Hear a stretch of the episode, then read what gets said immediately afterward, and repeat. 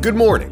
It's Tuesday, April 20th. I'm Ian Scotto, and this is your Daily Brief.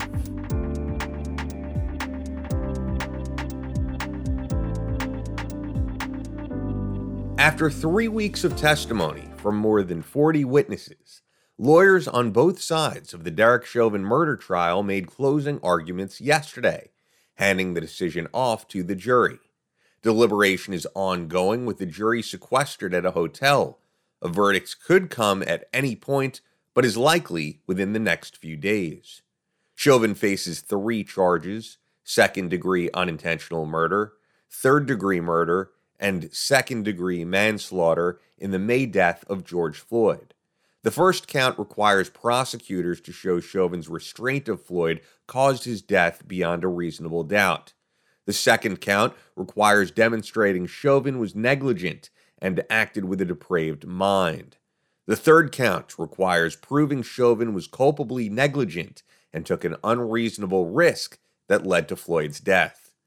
The jury, so far anonymous, is composed of nine women and five men, with two acting as alternates. Nine self identify as white, four as black, and two as multiracial thousands of National Guard members have been activated in anticipation of the verdict. NASA scientists successfully made the first ever controlled flight attempt on another planet yesterday, as the agency's Ingenuity helicopter made a short but historic flight on Mars. The craft, which traveled to the Red Planet aboard NASA's Perseverance rover, reportedly reached a height of 10 meters and maintained stable hovering for almost 40 seconds. The foldable helicopter is primarily a technology demonstration, proving out the ability to fly aircraft on other planets, though it is hoped to be used to scout locations for its parent rover. The Martian atmosphere is 99% less dense than Earth, making it much more difficult to generate lift, the four pound copter's four foot blades spin five to ten times faster than a standard passenger helicopter to lift it off the ground. As an ode to the history of aviation, Ingenuity is carrying a piece of fabric from the Wright brothers' 1903 plane that made the first controlled flight on Earth. A dozen of Europe's most well known soccer clubs confirmed yesterday their intention to create a Super League following press reports Sunday. The announcement sent shockwaves through the sport, with the list including franchises like England's Manchester United, Spain's Real Madrid, and Italy's Juventus. The move would free the team from having to play lower tier opponents with no performance goals required to stay in the league. Aside from the leagues operated within each country, European soccer is overseen by the Union of European Football Associations. UEFA is one of the six branches of FIFA which oversees global soccer, the world's biggest sport by fan base. The new league would be in direct competition with UEFA's Champions League, and UEFA responded by threatening to not only boot the clubs from the league, but also ban their players from participating in the 2022 World Cup.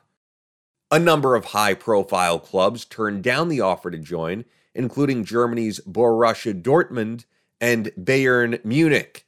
Many fans panned the plan as a money grab by the sport's most valuable clubs. In entertainment, Academy Award attendees won't be required to wear masks while on camera. Taylor Swift's re recording of the 2008 album Fearless hits number one on Billboard 200 chart. Swift becomes the first woman with three number one albums in less than a year. Marvel drops trailer for Shang-Chi, its first movie featuring an Asian superhero. The release date is set for September 3rd. Downton Abbey film sequel announced for a December 2021 release. Quarterback Alex Smith, former number one pick and three time Pro Bowler, retires after 16 NFL seasons. Deshaun Watson's legal team files response to 22 lawsuits, reiterating Watson's denial of the sexual misconduct allegations. Facebook launches Clubhouse style social audio platform to compete with the popular app, and so does Reddit. Apple readmits social media app Parler to the App Store. Apple holds its first event of 2021. The lineup of anticipated products is expected to focus on updated iPad offerings. Gene therapy found to be safe and effective in treating a common form of congenital childhood blindness. The approach fixes a mutation in a gene that ultimately guides the development of the eye's rods and cones. U.S. stock markets are down from record highs last week. The National Highway Traffic Safety Administration and National Transportation Safety Board are investigating a fatal Tesla crash in Texas over the weekend. Reports say neither of the two men who died were behind the wheel when the car crashed. CEO of meme stock video game retailer GameStop to step down. Shares climb 6%.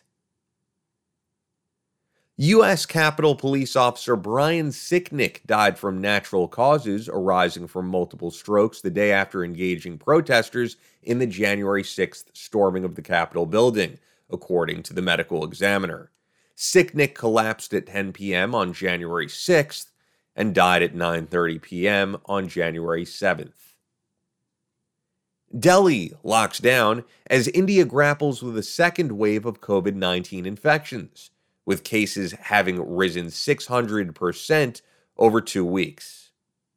U.S. reports 567,694 total COVID 19 deaths, averaging just over 700 per day over the past week.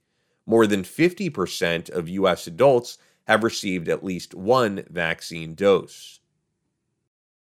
Former Vice President Walter Mondale dies at age 93. The two term Minnesota senator was also known for suffering one of the worst defeats in U.S. history during the 1984 presidential campaign against Ronald Reagan. Enjoy this briefing. Get a daily news briefing every morning straight to your inbox by subscribing to try1440.com. Hey everyone! If you're anything like me, I can guess that your time in the morning is pretty limited. And the last thing we want to do is filter through piles of biased news disguised as fact. So why join 1440? And you can too. Get a daily news briefing delivered every morning straight to your inbox by subscribing at www.try1440.com.